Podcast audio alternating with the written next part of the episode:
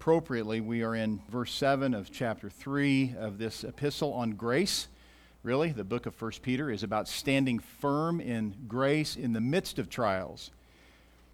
I walked you through verses 1 through 6 in chapter 3, which really are an instruction to women to submit to their husbands. This morning, the command to husbands to live with their wives in an understanding way treat her with honor as a co heir of the grace of life. And then a warning if you don't, your prayers will be hindered. They'll be stymied. They'll brought, be brought to a screeching halt. You know, a man with a, a powerful prayer life? Believe me when I tell you, if that is truly a man with a powerful prayer life, that is a man who treats his wife well. You know, a man who does not have a powerful prayer life? It's just a guess, but I wonder how he treats his wife. It's a reasonable question to ask. Husbands, and I'm speaking to you men and myself. Husbands, strive to be understanding of your wives, honoring them, so that your prayers for them will be effective. If there's anything that men talk about to other men, it's their wives. Many times, it's a litany of complaints. And you want to ask the question do you pray for her as much as you talk about her to other men? Do you subject yourself to the Lord as much as you subject your wife to the scrutiny of other people? Do you pray for her? And then this are your prayers hindered? Do you find that your prayer life is effective in your wife's life? Talk about that some. You and I are to labor, men. We are to labor, to strive, to work, to be understanding of our wives. It should constantly be on our minds to live with our wives in an understanding way on Father's Day, where men can feel like today is their day to declare their kingship. Rather, let's look at what the true king has to say about who a man should be and what a real man is. In a Greco Roman era, in a circumstance where it would be difficult to be unequally yoked believers, it would be much more difficult for women. So, for men, the greater difficulty would be to grow into a man who treats his wife well. Because in that Greco Roman culture, as I've told you, women were property. When a woman went from the home in which she grew up into her married home, it was simply a matter of change of ownership. Shouldn't have been that way, shouldn't be that way. But in the defense of men, Christian men in that day who treated their wives poorly, that's what they were trained to think was okay. Women were no better than animals. They were barn occupants who happened to have the privilege to stay in the home. So we in our culture want to do all that we can. We as Christians who live in a culture where women are derided, and then on, the other hand, you have the feminist movement, which has done far more damage than what we might have imagined. Men, we want to be men who love our wives and love them well and honor them. I want to read to you from John MacArthur's book, Being a Dad Who Leads. It's Father's Day. It's an excellent book, by the way, if you're not sure what to get someone for Father's Day, um, well, you're, you're way behind because it is Father's Day. And you won't get this book today if you order it today, but it'd be worth waiting for. John says, too many men today live in worlds completely isolated from their families. Outside the home, they are aggressive doers and problem solvers who come up with all sorts of innovative ways to make money and obtain promotions, prestige, and respect from the people in their outside world. Yet in the home, for the most part, they are passive, indifferent, and irresponsible. Though they may be present in the home, they are not actively engaged in the everyday dynamics of family life another section, John goes on to say, if we're ever going to restore family life to God's design, it starts with the husband's leadership in the home. This means moral and spiritual leadership, as well as emotional and physical security. That's where it all begins. That's what male headship is all about. It doesn't involve some sort of mystical search for one's inner manhood, nor is it something that has to be figured out through psychological or sociological analysis. Rather, it's based on being diligent to apply straightforward and practical principles found in the Bible. If you're a Christian man, surely you recognize that success in your home life is far more important than success in your career. That's especially true when you consider what kind of testimony your home life is to the people in your workplace. Neglect the care of your family, and you'll lose credibility in the outside world when it comes to anything that has to do with the Christian faith. So we want to ask the question what's your home life look like? And specifically, with regard to our passage this morning, what does your treatment of your wife look like? Point number one. Point number one from our text this morning. Think of her with compassion. Think of her always with compassion. It should be your practice as much as is possible to think of her constantly, to always be thinking about your wife and to be doing so with compassion. Here, Peter says, You husbands, in the same way. The same way. What same way, Peter? Well, as you know, he uses this terminology, the same terminology, the same way earlier in 1 Peter. In chapter 2, verse 13, he says, Submit yourselves for the Lord's sake to every human institution, whether to a king, as the one in authority, or to governors as sent by him for the punishment of evildoers and the praise of those who do right. So, this is the context of submission. And then in verse 18, servants, be submissive. You remember that message, that text that we spent time in a few Sundays ago. Servants, be submissive to your masters with all respect, not only to those who are good and gentle, but also to those who are unreasonable. So, not simply choosing to be submissive to a boss that you agree with, but being submissive to your boss with respect for God and submitting to that boss. Chapter 3, then, the chapter we're in, the passage that we looked at last time, in the same way. So you have the same term- terminology, in the same way. In the same way as those that he is called to submit previously. Submit to the workplace employer, submit to the government, here in verse 1. In the same way, you wives, submit or be submissive to your own husbands, so that even if any of them are disobedient to the word, they may be won without a word by the behavior of their wives, as they observe your chaste and respectful behavior. The most powerful tool a wife has with an unbelieving husband is her chaste and respectful behavior the absolute most powerful tool she has in the home, driven by the power of the gospel that's produced change in her that she would reflect or symbolize or emulate the perfection of Jesus Christ in her willingness to call out her imperfections herself. She would be willing to address her unlikeness to Christ and therefore let her husband, who is unbelieving, who is disobedient to the word, to see her disobedience and her lament over her lack of obedience. But then back to our text this morning, Peter goes on to say, Live with your wives in an understanding way. So, what's the connection there then? Well, in the same way, you husbands, in the same way, there is a sense in which husbands submit to their wives.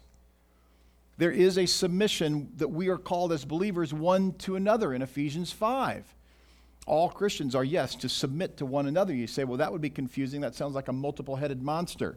We're not talking about headship, we're talking about a willingness to defer one to another in the things of Christ. That we would submit one to another, especially when it comes to areas of preference. That we would be willing to be confronted with our sin. That's one of the marks of a Christian, by the way that we would be willing to hear others in their concern about our conduct for the greater glory of Christ, for the greater edification of the body, for the unity of the body, for the purity of the body, for greater and more effective evangelism that we would have credibility with an outside, lost, and dying world. But then again, Peter says, live with your wives in an understanding way. Some of this is going to involve being submissive to her recognizing that there are times where she proves to be a lot smarter than you are. I live with that every day, more often than I could possibly tell you. When we're thinking in our home about especially making the big decisions, I lean heavily upon a wise wife who has proven to be wise beyond her years.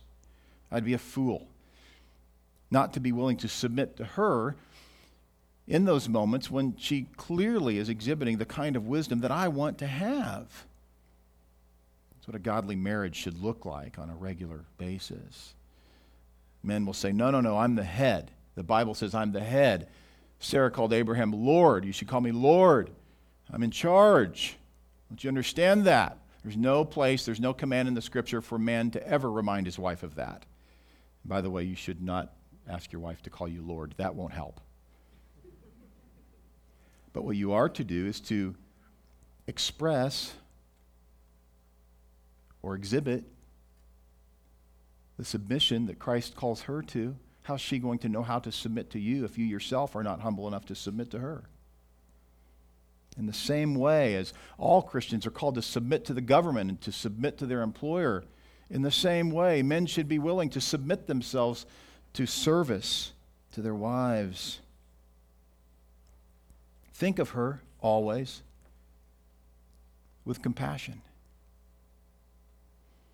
In Proverbs 5, this is really rich. And you know the Proverbs do this in such a concentrated way. They, they say, uh, Solomon will say something in such few words, but had so much impact.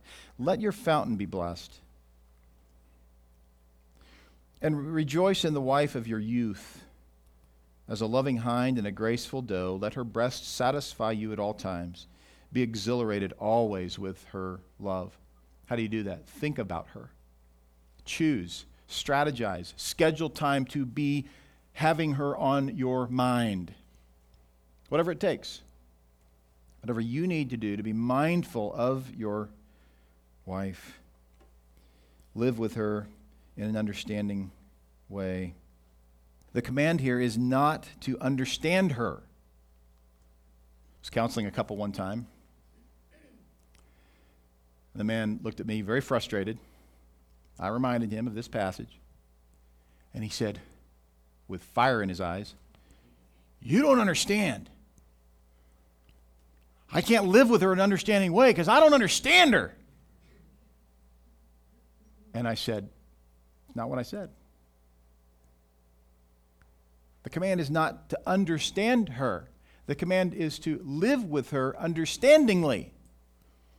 The command is not to figure her out and then know how to live. The command is to live with her with compassion, with sensitivity, with consideration.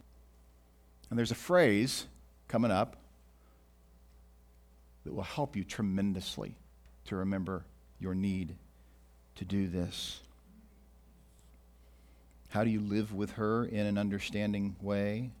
I think Peter explains this well, but I want to give some practical efforts at helping you do this, men. I would suggest that you determine that she will be the standard of beauty. That she will be the standard of beauty, not someone that you've seen on the internet or in a movie or on TV.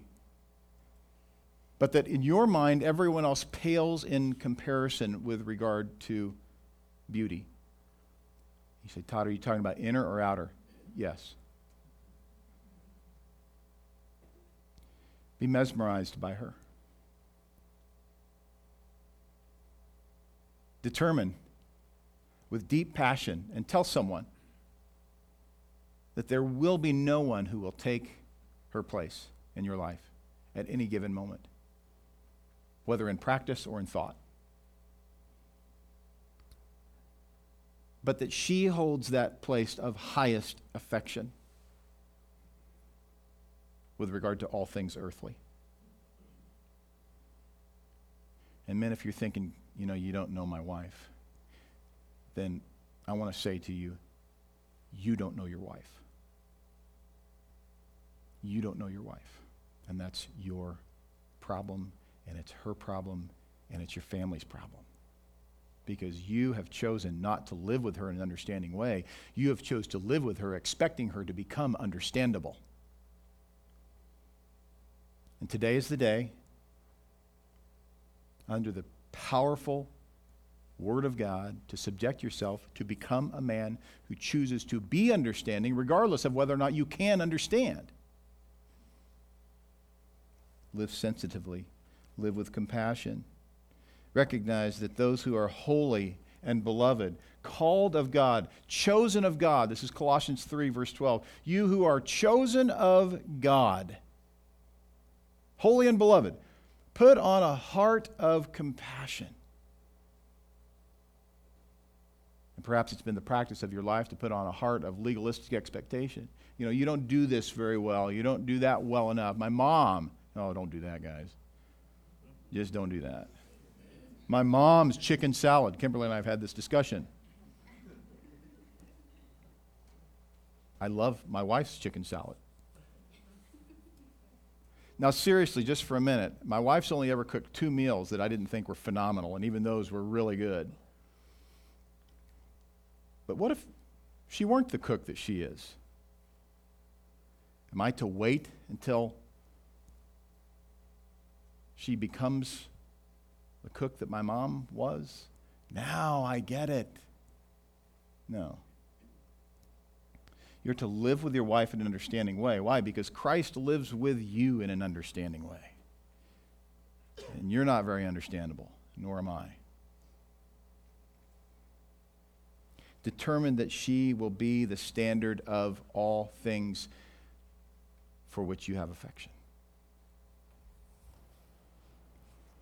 And then this little phrase, and this was what I was referring to earlier as with someone weaker, since she is a woman in the Hebrew, the standard word for man, ish, is the derivative of the word for woman, isha, out of man. The word woman means out of man. That which is out of man is not as strong as man. In what sense? Is there spiritual inequality? Is there intellectual inequality? Is there more greatness of one than the other? Because there are different roles, is there greater value of one than the other? No. And this mystifies the world when we try to help them understand this. There is utter and complete equality of men and women, as proclaimed by Paul in Galatians 3, verse 26. For you are all sons of God through faith in Christ Jesus. For all of you were baptized into Christ have clothed yourselves with Christ. There is neither Jew nor Greek, there is neither slave nor free man, there is neither male nor female, for you are all one in Christ Jesus. And if you belong to Christ, then you are Abraham's descendants, heirs according to promise, the promise of God, of those for whom Christ died, those whom God chose. Uh, they are Abraham's descendants, and that is proven over time by their conduct and their life. And therefore, there is equality for all those who are in Christ. This is not about greater or lesser value, it is about obvious physical strength.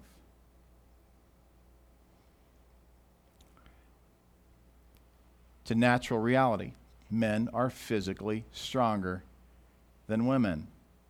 You say, I know a few women who I think are a lot stronger than I am, and I, I wouldn't want to meet them in a dark alley. Fine, stay away from those women. But generally speaking, men are naturally stronger than women, and that's what it comes down to. Not intellectually stronger, not spiritually stronger, not even emotionally stronger necessarily. Now, guys, I'm, I'm guessing I can't know this, but I'm guessing at this moment you might be running all that theology through the grid of your experience. Stop it. Think biblically. Don't refute what you're hearing because of what your perception of your wife and your marriage is. Think biblically and let that be the basis by which you lead your family. Don't argue against what you're hearing because of your experience. Well, that's not how it works in my house. Well, that's not God's fall. God is still right in what he says in his word. See, this is why we put so much emphasis on the need to have a biblical theology rather than an experiential theology. Let your theology be biblical, let it manifest itself experientially. Think biblically about God, about the church, about sin, about righteousness, about salvation, and let that overflow. The more you think and speak and talk and act biblically, the more people who live legalistically will be befuddled by your conduct. And if that happens to be the necessity in your home, then let it be and trust the Lord for that to get worked out. Women are weaker physically. She's a woman. Have compassion. Recognize that there are things she can't do as easily as you can do because of that lesser physical strength. And remember that you are the head you are the head. Paul says in Ephesians 5:23, "For the husband is the head of the wife, as Christ also is the head of the church, he himself being the savior of the body." Men, be the man. Be the man spiritually, be the man physically, be the man emotionally. Be the man, be the head, be strong, be humble, set the tone, set the pattern. You say, My wife doesn't let me do that. That's not true. That can't possibly be true. She cannot prevent your spiritual maturity. You say, but she provokes me to spiritual immaturity. Okay, that's true, but you provoke her spiritual immaturity. The plan is for you to think rightly, to live with her in an understanding way, to always be thinking about her, for her to always be on your mind, and for you to develop compassion for her. Recognizing her physical weakness, but being willing to be the man. How do you do that? How do you do that? Surround yourself with strong, humble men. That's how you do that. That's how it has always worked. It has never worked any other way. It has always worked that way in the context of the church that men would be humble, that they would think lowly of themselves, highly of God, have a high view of the church, a high view of the scripture, and that they would be willing to confess their sins to other men and say, Please pray for me. Please walk with me through this. And I suggest that many men have maybe tried that and they've been burned. Maybe they confessed their sins to another man and then he talked to another man and, you know, it didn't go well. And so we work hard in our little church to ensure that gossip is thought of as being as evil and wicked as any other sin. And so our efforts are to cultivate strength and humility, men with men, that men would disciple men. If you're not involved in that, no, we can't help you. But if you will be involved in that once, you might walk away and say, Well, I tried that once, which sounds a whole lot like the junior high football player who said, I lifted weights once and it didn't work. Be the man. Know that this is how it works. God has a method, He's got a blueprint, He's got a plan. Surround yourself with strong, humble men, be involved in discipleship. Think of her always, men, with compassion. And to do that, you yourself are going to have to be humble and strong. You're going to have to be compassionate. You're going to have to be a man of strength and wisdom. You're going to have to be around other men who are going to help you become that man. Number two, point number two serve her always with honor. Serve her always with honor. Peter goes on and says, and show her honor as a fellow heir of the grace of life what is a fellow heir of the grace of life? What is this grace of life? Well, he's not talking here about eternal life. There's nothing in the context that would lead us to think that. He's simply talking about life, the life shared with his wife. He has this life of marriage to her, and she has this life of marriage to him, and they share it. And it is a gift from God. They are heirs of this married life, beneficiaries, recipients, receivers of the gift, and in that they share this gift together, he is to show her honor.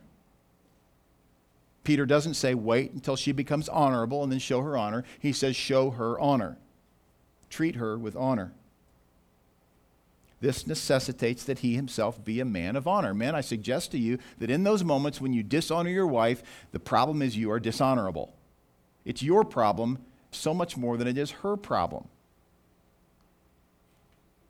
A man who regularly dishonors his wife is very likely a man who is inclined to dishonor her before they were married. And if he has not developed into a man of honor, this is no option for him now. Word to the wise.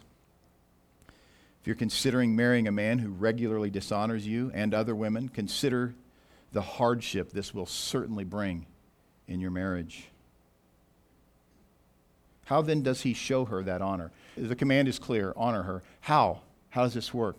I think we can borrow from Paul the Apostle in Ephesians 5 28. So husbands ought to love their own wives as their own bodies. He who loves his own wife loves himself. For no one ever hated his own flesh, but nourishes and cherishes it, just as Christ also does the church, because we are members of his body. You say, but I thought the Bible reveals that love of self is sinful. It does. 2 Timothy 3, verse 1, Paul says, But realize this, that in the last days difficult times will come, for men will be lovers of self. The point is, difficult times will come through the vehicle of men who love themselves.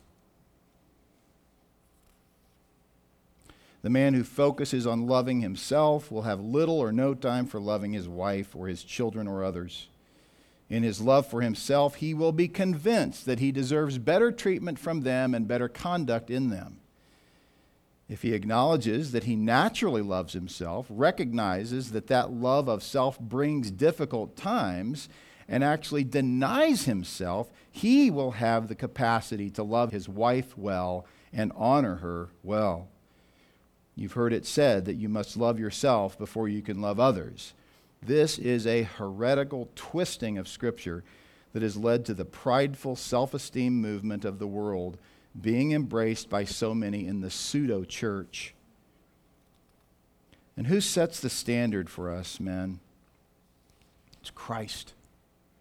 It is Christ who in Ephesians 5:22 is displayed as that example. Paul says, "Wives, be subject to your own husbands as to the Lord."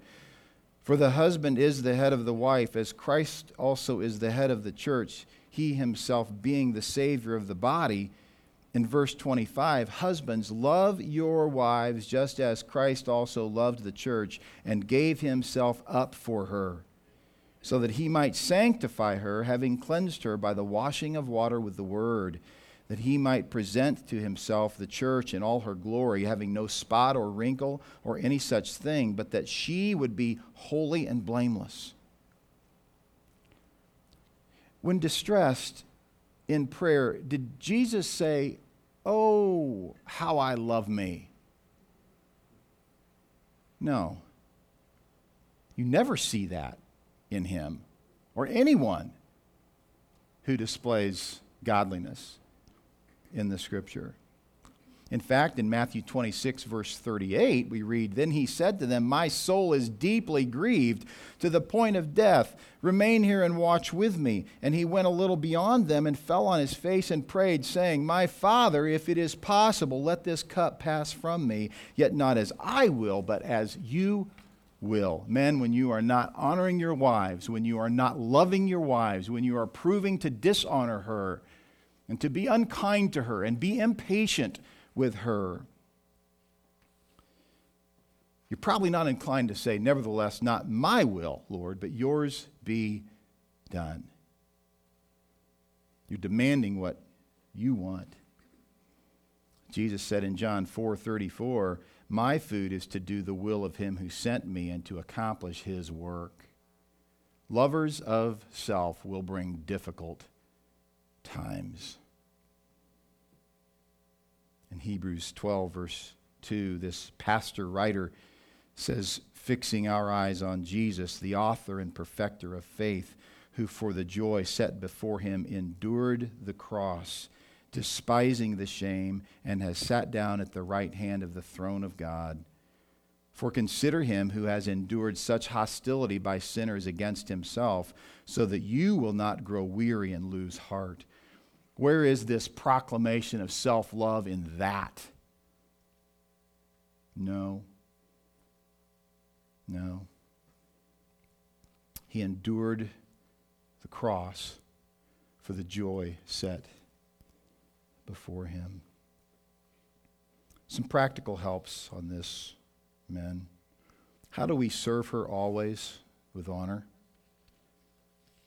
Well, let her speak. Let her speak. Don't interrupt her, ever.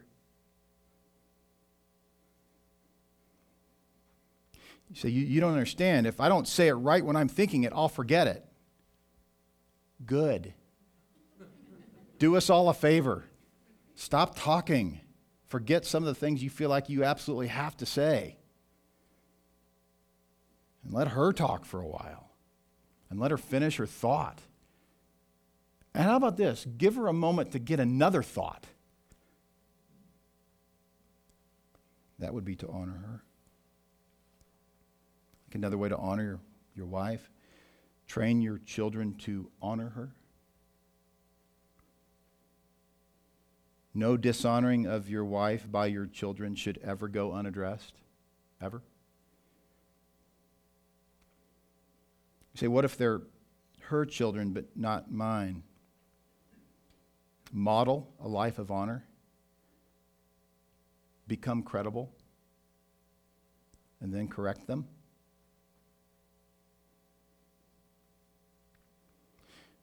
But train your children to honor her by example. You know, it's probably confusing to your kids when you tell your kids, stop dishonoring her when you yourself dishonor her. another way that you can serve your wife with honor would be to cultivate love for her. Plead with the Lord to give you a loving spirit for her, but at the same time, put it into practice. Do things for her that make a dent in your schedule. Sacrifice for her. Love her practically. You say, how can I prove to my wife that I would die for her? Which, by the way, if you ever actually have that opportunity, it'll be rare and it'll be the last time. Right? Do I have that math right? Okay. On the other hand, you have innumerable opportunities to prove that you would die for her by living for her. Love her in practical ways, prove it to her. Next, don't be embittered toward her? I can confidently say, men, in every conflict my wife and I have ever had that resulted in my sinning against her, whether it be through bitterness or anger or whatever it may have been, it always started with a root of bitterness in my heart. Every single time. Now, listen to this in Colossians 3, verse 19. Husbands, love your wives and do not be embittered against them. So, two of those points can be folded into one, really, according to Paul. If you're really loving your wife practically and emotionally and theologically, you won't be embittered against her. Next, another way that you can serve her with honor strangle all adulterous thoughts strangle them, murder them, execute them, drag them into the light by confessing them to other men, not your wife. Don't put that burden on her. That will not help your marriage. Confess them to other men and strangle them. Capture every adulterous influence in your life and drown it. Hold it under until it's dead and gone and do it again and again and again. Proverbs 6 tells us that the man who commits adultery has no sense. He's lost his mind. What's he thinking? Some would say he's not thinking. That's not true. He is thinking. He's thinking about himself. And he's willing to destroy multiple lives for the sake of a momentary pleasure. Number three. Number three, pray for her Christ likeness. You know this from the passage. Do these things so that your prayers will not be hindered. What things? Well, let's go back. You husbands, in the same way, live with your wives in an understanding way, as with someone weaker, since she is a woman, and show her honor as a fellow heir of the grace of life so that your prayers will not be hindered. Well, there's an assumption here that you're going to be a man who is committed to praying for your wife. You say, Well, what am I to be praying for for my wife? Well, if she's not a believer, you pray for her salvation. And if you treat her with dishonor, if you do not regard her with honor, if you treat her poorly, your prayers are worthless. They're meaningless. They're not helpful. God will not use the prayers of a man who treats his wife poorly. If your wife is a Christian, then you pray for her sanctification. Either way, you're praying for her spiritual cleansing. You're praying that she would be washed with the water of the word. But you're pleading with the Lord to do this work. And as long as you yourself are not willing to love her, but you're willing to ask Him to love her, you're living hypocritically. This is why I said earlier for you to honor her, you must become honorable yourself. You must subject yourself to honorable men. Don't play a game with this, guys. Don't play around with this. Whatever stage of life you're in, there's time for spiritual growth, there's room for spiritual growth. Pray for, but remember that you, if you are unwilling to live with her in an understanding way, and you do not honor her as a fellow heir of the grace of life, your prayers are hindered. They're ineffective, unused, empty talk. You want her to be sanctified your life matters. Your conduct matters. Your treatment of her matters. You want her to be sanctified. Your treatment of her matters. Your conduct matters. Your prayer matters, but your prayer doesn't do anything. God won't use your prayer if you're not giving attention to your own life. Husbands, love your wives just as Christ also loved the church and gave himself up for her. That's the man whose prayer life is used of the Lord. The man whose life is increasingly looking like Christ's love for the church. What did that look like? He died for her. He died for the church. He gave his life up for the church. Listen to this remarkable testimony of David in Psalm 66, being very honest and forthright about his own prayer life. Listen to what David says in Psalm 66, starting with verse 16. Come and hear all who fear God. You know this from Proverbs 1. The beginning of wisdom, the beginning of knowledge is what? It's the fear of God. This is the problem in so many churches today. There is no teaching that leads to fearing God.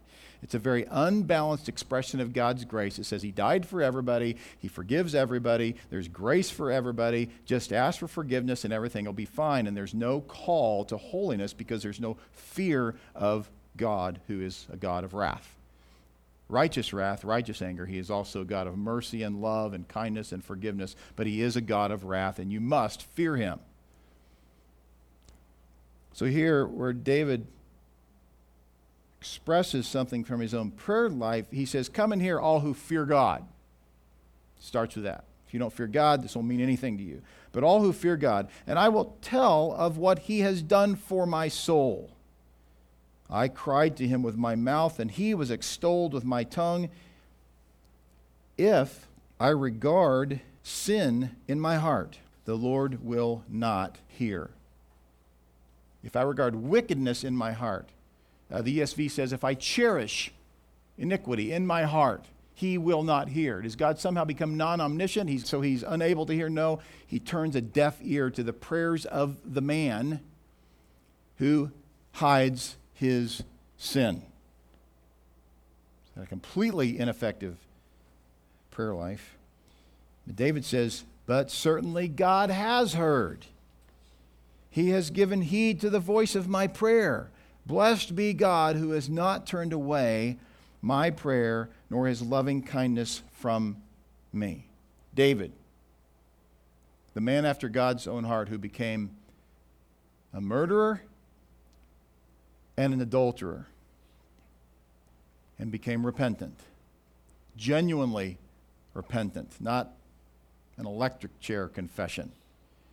But David truly showed repentance and he testified that God heard his prayer and showed his loving kindness for him. James tells us in chapter 5 of his letter the effective prayer of the righteous man avails much. I don't like the phrase prayer works because it really misses the point. The point is, God uses the prayer life of holy people. People who are genuinely faithful to Christ. In James 4, previous chapter, verse 3, you ask and you do not receive because you ask with wrong motives so that you may spend it on your pleasures. Men, what's your motive when you pray for your wife, whether it's for her salvation or her sanctification thereafter? Is it because you want a better life? I suggest that it is many times. I suggest that in all of our lives, many times we pray for things that are good outcomes, but our motive is wrong. Lord, can't you just make it a little easier on me when I get home from a hard day at work? See, that's a wrong motive. What's a right motive? God's glory. You really want your home to display the glory of Christ, Christ's love for the church, and therefore you work diligently to become a man whose life depicts that.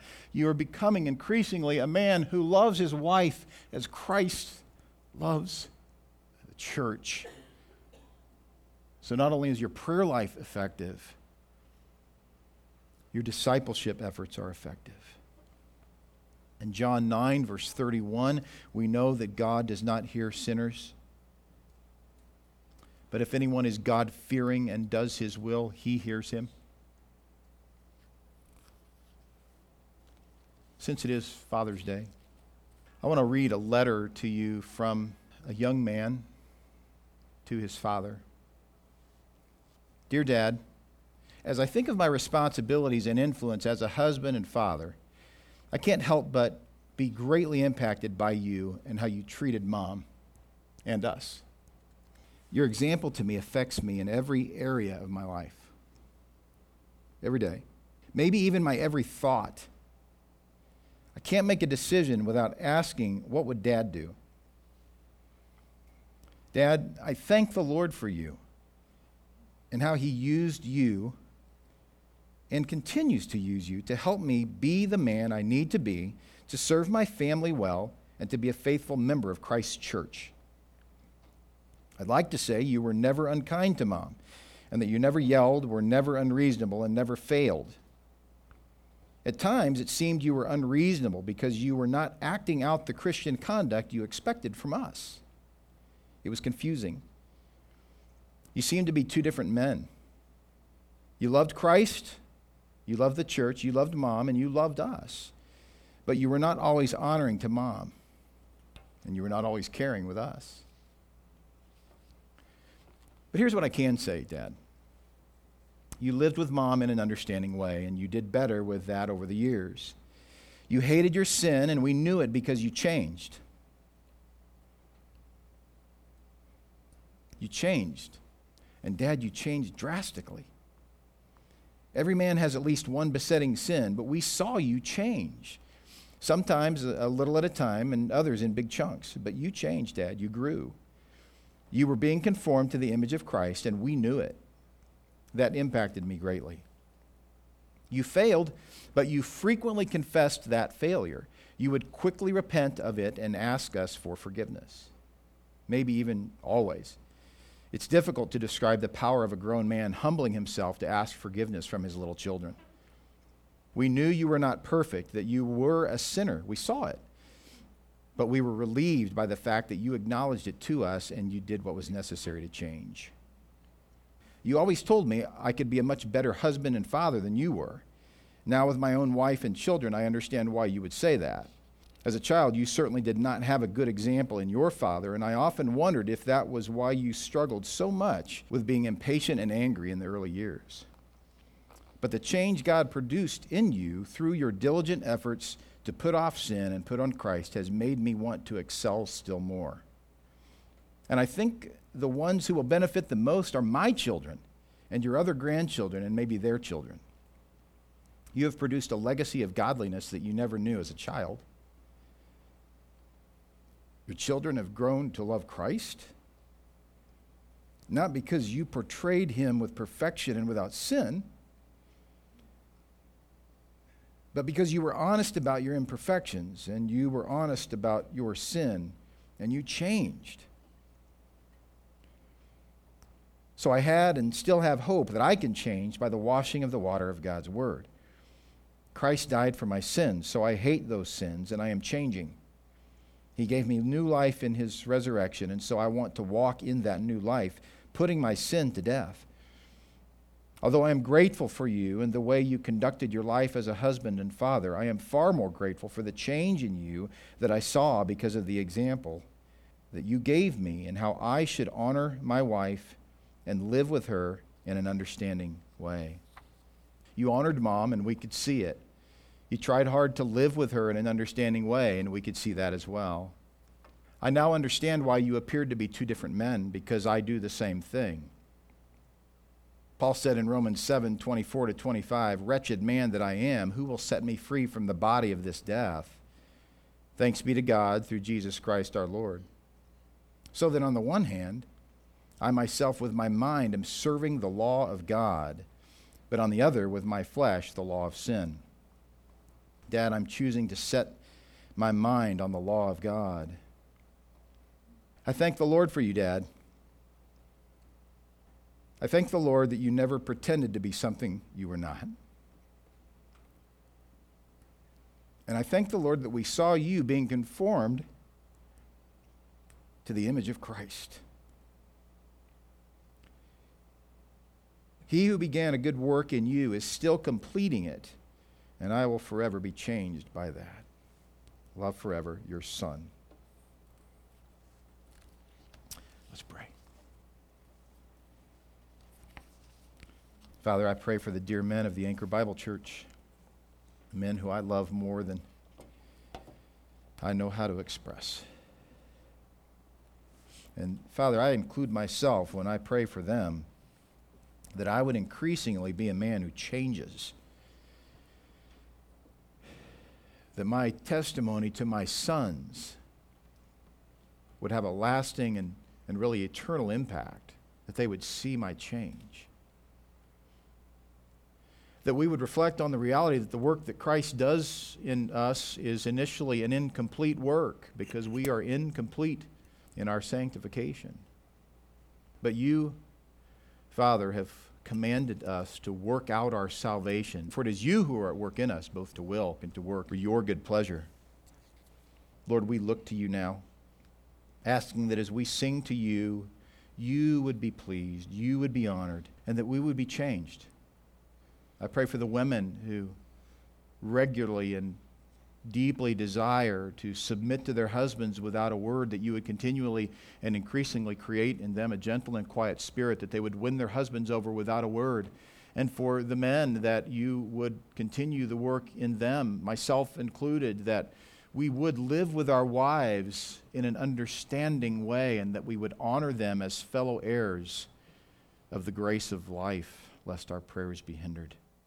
Father, we ask all this for your glory. Amen.